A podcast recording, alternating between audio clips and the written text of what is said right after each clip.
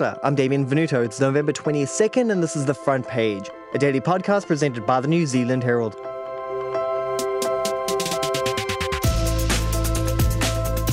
It's never been easier to find a good deal online. But when you're Christmas shopping this year, some deals might seem too good to be true. That's because they're coming with a hidden cost. A new report from World Vision claims that a staggering $8 billion of imports to Aotearoa every year are linked to modern slavery. Everything from shoes and clothing to furniture and electronics could be made by people working in dire conditions and paid next to nothing. So, what can consumers do to ensure that they aren't contributing to this trade? And has the government put safeguards in place to force Kiwi companies to question their supply chains? Today, on the front page, Rebekah Armstrong, head of advocacy and justice at World Vision, takes us into the dark world of modern slavery.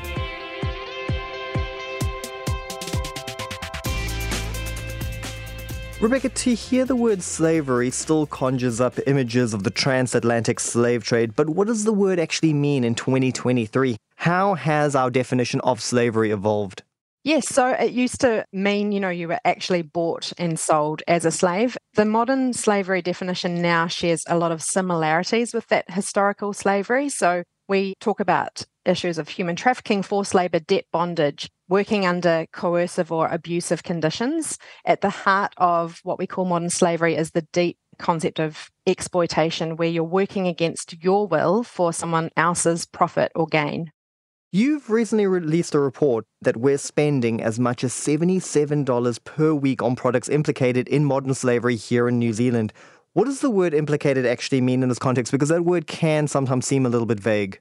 Sure. So, in the context of this risky goods report, implication means that as an individual or organizational entity, you are connected with some of the activities that constitute modern slavery. For example, as a business, according to this report, you might be importing electrical resistors to New Zealand or solar panels that you think you might be importing to support a transition to renewable energy. But these products may be made by people working in forced labor or child labor. And similarly, you're implicated in modern slavery if you are a consumer that purchases a piece of clothing or a smartphone or another good that could be linked to child or forced labor because through buying this product, you're actually fueling the economy of the industry where modern slavery is able to flourish.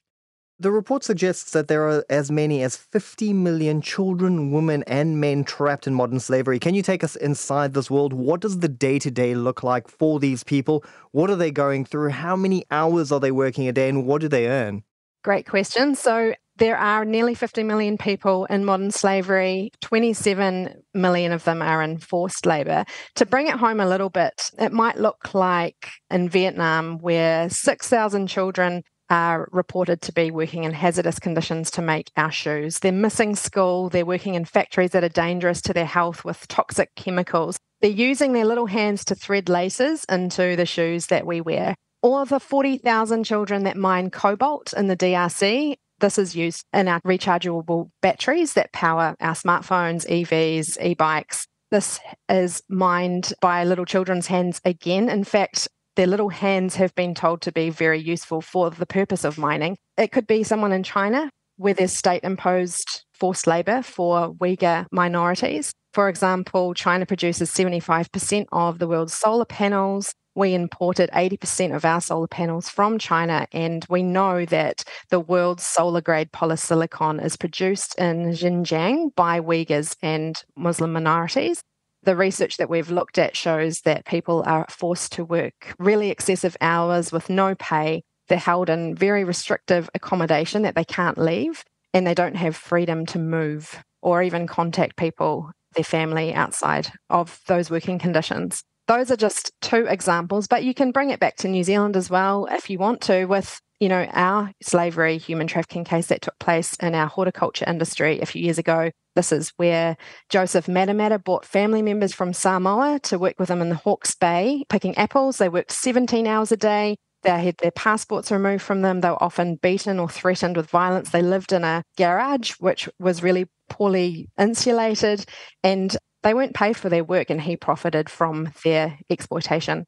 at the heart of all of these cases is generally a vulnerability like poverty, or in the China case, these people being a minority, not considered equal to other people in China. Or in the third case with Samoa, this involved a chief or a relative that people trusted exploiting them, and they thought that they were going to be making money to help their families back in Samoa.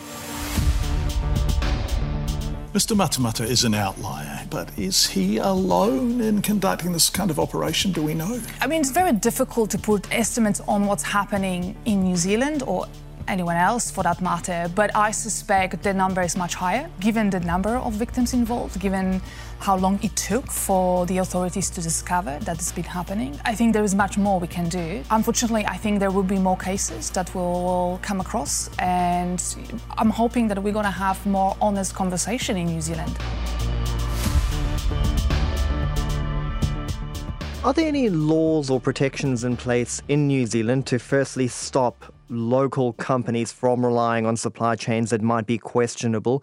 And then are there any laws in place that protect consumers from buying products that are implicated in human slavery? We have no modern slavery legislation in New Zealand, which is designed to help companies to identify the risks of modern slavery in their supply chains and then mitigate and address those. There was a commitment from the Labor government to draft this legislation, but we understand it hasn't been drafted yet, and it's something that we're really pushing the new government to do. We want them to introduce modern slavery legislation that includes due diligence requirements, which means that you don't just have to disclose where your risks are, but actually address and mitigate them. We have local worker exploitation laws in New Zealand that try to look at the issues of unfair payment and employment breaches within our New Zealand supply chains. But there isn't any law so far that tells you to examine or scrutinise your supply chain to identify where there could be these risks of modern slavery taking place. This report does, however, arrive during a cost of living crisis when Kiwis are desperately concerned about the cost of things. So, how do you get people to care about problems that are far away when they're really struggling to make ends meet at home? Because that feels like a fundamental challenge when it comes to conscious consumerism. Totally agree. I think we're all struggling here. But this is a human issue, it's a human rights issue. I think all of us don't feel great when we're wearing a t-shirt or, or something that we know has come at the expense of someone's life or their livelihood. They've been toiling away, working excessive hours, underpaid, so that we can wear a shirt. There are decisions that we can make that ensure that we are purchasing more ethical items.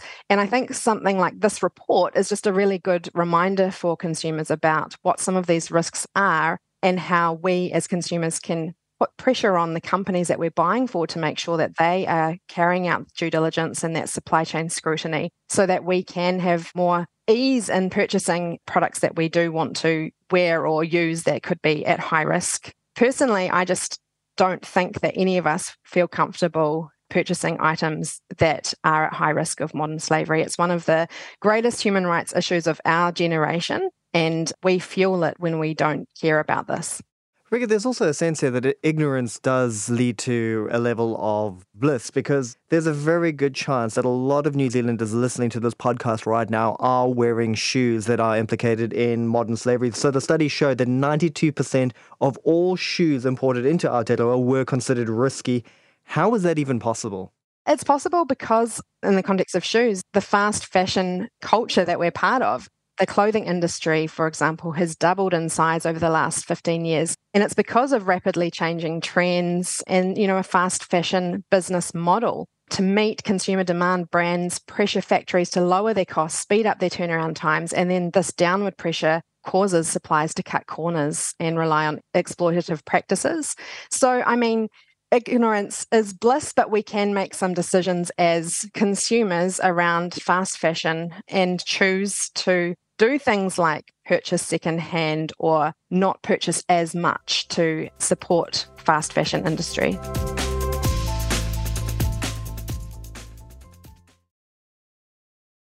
If you're enjoying this episode of The Front Page brought to you by the New Zealand Herald, make sure you follow us wherever you get your podcasts. We've seen fast fashion rise for a number of years now, but we've also seen the emergence of fast furniture and fast appliances. Can you give us a sense of how this has contributed to modern slavery? Yeah, so this is really interesting because in two years in New Zealand, we've increased our imports of fast furniture by 50%. So we are bringing more fast furniture into New Zealand than ever before. We think there's probably a correlation between having, you know, lockdowns, COVID 19, where people had time to actually assemble fast furniture. But basically, when there's really high demand for products like this, it really impacts the supply chains of people working on these, you know, really high turnaround times. In the context of fast furniture, we've got nearly 42,000 children that work in the furniture industry across Vietnam and Pakistan. This is often hazardous work with children harvesting bamboo by hand. So when there is, you know, the strong demand for fast furniture that relies on quick turnaround times and cheap production, there's just such a greater risk of exploitation of people. The challenge here, though, for the individual is that it can be quite difficult to look into those supply chains and find out what's actually going on. So, while big firms can head across, send their staff across to go and investigate what's happening in their supply chains, individuals simply can't do the same. And it makes me think a little bit about online shopping here and the rapid rise of these retailers that are incredibly cheap, maybe based in countries that we aren't too familiar with should we be really conscious of these great deals that just seem a little bit too good to be true? Yeah, absolutely. If something is looking a little bit too good to be true, then it probably is. If something is, you know, 80% cheaper online than you can find it in New Zealand, you know, retail store. You've got to question why it's so cheap. And if it's coming from a place where there is known to be, you know, forced or child labor, even more reason to question whether buying anything from that online store is ethical. There is the rise of this kind of really highly processed, cheap products that we can buy. And we need to be really mindful of the decisions that we're making when we purchase from these companies. I have seen online that there has been a bit of backlash against the likes of Shein and Temu internationally. Should New Zealanders also be a little bit hesitant or a little bit more cautious when they're shopping on these types of sites? Absolutely. I'm a mum of a little two year old, and I get all the Temu ads coming up all the time for toys and clothes. And, uh, you know, Temu was one of the sponsors of the recent Rugby World Cup. But if you do Google Temu and Shein, you'll see that there are major allegations of modern slavery, forced labor in these supply chains. You can just do a simple research piece yourself. It doesn't take much to understand that there are some serious risks of harm in these supply chains. And that should be enough, really, to make you consider whether purchasing something from these particular brands is a good decision for you.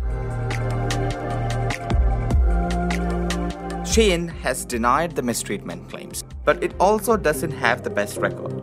Past investigations have exposed poor working conditions for factory staff. But those findings didn't result in any consequences for the company. In fact, quite the opposite. Consumers are still spending up large, making Shein one of the biggest fast fashion houses in the world. Rick, I have noticed that some firms, not all in New Zealand, do offer some information on their supply chains. Should it be mandatory for all companies to be quite transparent when it comes to those supply chains? Yeah, we think so. We are calling for modern slavery legislation. We have been for three years, and this would ensure that New Zealand companies do have to disclose the risks of modern slavery in their supply chains. Some New Zealand companies are doing this because they are trading internationally and often this is becoming the norm overseas. You know, a lot of OECD countries, countries in the EU, the UK, Australia, they have these types of laws in place, and it's now becoming a prerequisite when you're trading with these countries to be doing this. There are different thresholds to which modern slavery reporting can apply. I think in New Zealand, with the consultation for modern slavery legislation last year, there was a discussion around having entities with 20 million and 50 million reporting to this legislation.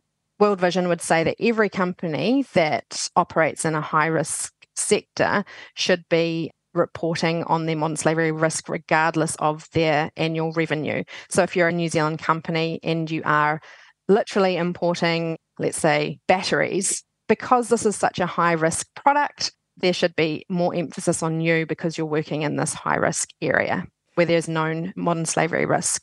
It's also concerning that you do see a level of complicity when it comes to Western companies and their contribution to modern slavery because they'll often put pressure on their suppliers in different countries. asking them to produce things faster, cheaper, and getting them into the market more rapidly. And if we aren't paying a fair rate, then how can we expect workers to be paid a fair wage on the other side? Yeah, totally. I think this is why legislation is quite important because once there are these processes in place where it's actually considered good to disclose your modern slavery risk, it's considered good to be transparent about some of the risks that you have in your supply chain. It just brings all of that information to light. And then, so instead of there being this race to the bottom, you know, race to try and get the cheapest thing, when you have modern slavery mitigation processes in place, you can understand what aspects of your business model could actually be exacerbating the exploitation of others. And it is things like really fast turnaround times or, you know, the competition of the market to have the very cheapest product by 10 cents. So, you know, modern slavery legislation is a great first step in helping companies to identify where modern slavery risks are, but also the practices within our current business models that also exacerbate that exploitation as well. Rebekah, time and again, we've seen people tend to be driven by immediate needs or saving a dollar where they can, especially as we lead into Christmas. Do you expect to see any change in this behavior anytime soon? I do think that the New Zealand government need to lead this with legislation that's going to have a really big impact on our companies that then do this work, as in they have to be aware of their modern slavery risks.